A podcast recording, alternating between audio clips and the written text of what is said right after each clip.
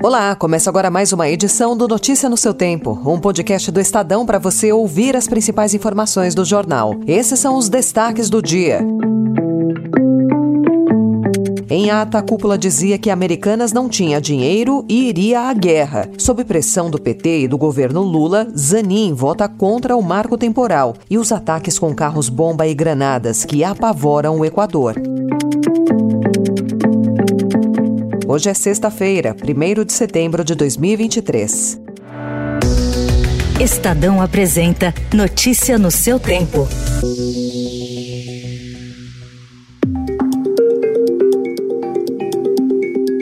40 dias antes da crise da Americanas vir a público, executivos falaram numa reunião que aconteceu no dia 2 de dezembro de 2022, num corte de pelo menos um bilhão de reais em investimentos da varejista, previstos para 2023. A ata do encontro revela alguns termos, como não podemos ter a queima de caixa que estamos tendo e gastamos todo o dinheiro e temos que ir à guerra. O documento diz ainda que o corte deveria ser feito de forma inteligente. O economista Sérgio Rial, que depois viria a ser o CEO da empresa, participou da reunião. Em 11 de janeiro, Americanas divulgaria fato relevante, admitindo o rombo de cerca de 20 bilhões de reais em razão de inconsistências contábeis. Rial nega que conhecesse essa situação antes de virar CEO.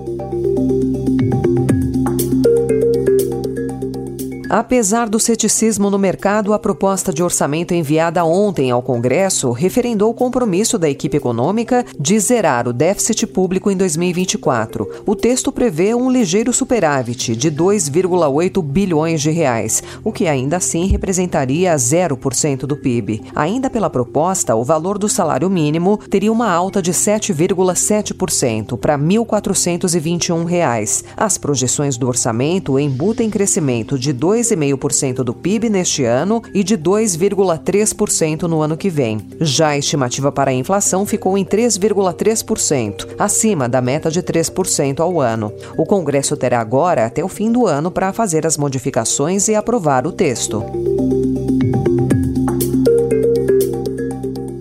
E sob desconfiança de que não conseguirá aumentar em 168 bilhões de reais a arrecadação com o novo pacote de medidas tributárias, o ministro da Fazenda Fernando Haddad disse que não pode desistir de buscar o resultado de zerar o déficit nas contas públicas no ano que vem. Ah, vai demorar mais seis meses ou, ou, ou mais três meses, mas o fato é que o resultado vai chegar. O que não podemos é desistir dele. Haddad admitiu que as medidas de aumento de arrecadação não são fáceis de serem aprovadas, mas aposta no diálogo com o Congresso. Não nego o desafio, mas eu penso que se nós não nos comprometermos com resultados consistentes, nós não vamos obter os melhores resultados econômicos.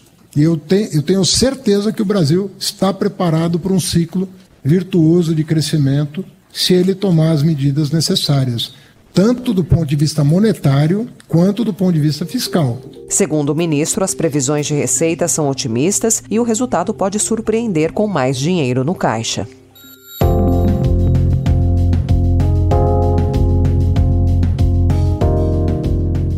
O julgamento sobre a adoção ou não de ter um marco temporal para a demarcação de terras indígenas avançou ontem no Supremo Tribunal Federal. O placar de 4 a 2 contra a tese de que os povos originários só podem reivindicar áreas territoriais que ocupavam até outubro de 1988, data da Constituição Federal, foi construído com os votos de Cristiano Zanin e Luiz Roberto Barroso. Zanin, que é o mais novo ministro da Corte, argumentou que é necessário o impedimento de retroceder processos que reduzam a proteção dos povos indígenas. Acompanho nesse ponto o eminente relator, ministro Edson Fachin, quanto à racionalidade do cerne do seu voto, reafirmando que a escolha do constituinte originário foi no sentido de que a proteção constitucional dos direitos originários sobre as terras tradicionalmente ocupadas pelas comunidades indígenas independe da existência de marco temporal em 5 de outubro de 1988. O posicionamento do ministro, que é ex-advogado do presidente Lula, foi precedido por uma forte pressão do PT e de representantes do próprio governo. O julgamento será retomado na próxima semana com o voto do ministro Luiz Fux.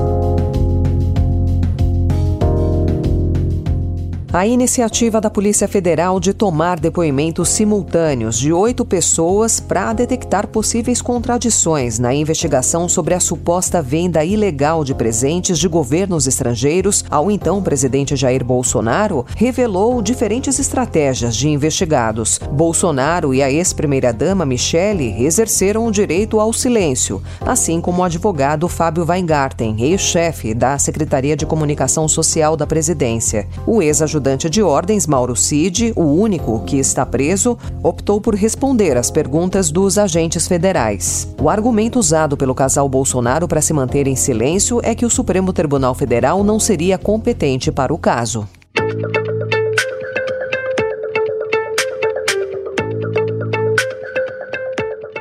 No Equador, grupos armados ligados a cartéis de narcotraficantes explodiram ao menos quatro carros-bomba na madrugada de ontem. Os ataques ocorreram em Quito e em locais próximos da fronteira com o Peru. Ninguém ficou ferido. Segundo a polícia, os atentados foram uma retaliação à decisão do governo de transferir líderes de facções criminosas de presídios. Os atentados ocorrem três semanas depois da morte do candidato à presidência Fernando Villavencio e em meio à campanha do segundo turno das eleições eleições, marcado para 15 de outubro.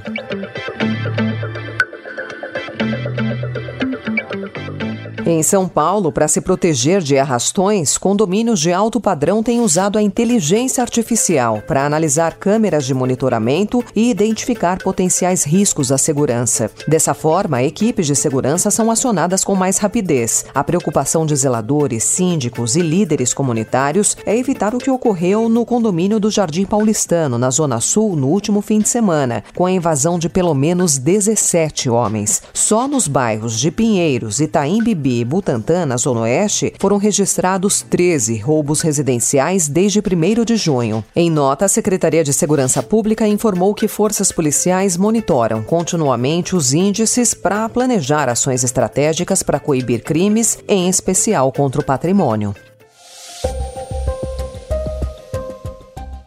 E um material digital produzido pela Secretaria Estadual da Educação de São Paulo contém erros de informação histórica, geográfica e de matemática. Entre eles, os de que a cidade de São Paulo tem praia e de que a Lei Áurea não foi assinada pela Princesa Isabel, além de uma divisão de 36 por 9, que tem 6 como resultado. As informações estão em slides publicados no repositório do Centro de Mídias SP. Em nota, a Secretaria informou que afastou os servidores responsáveis responsáveis pelos graves erros didáticos no material e que as informações já foram retificadas.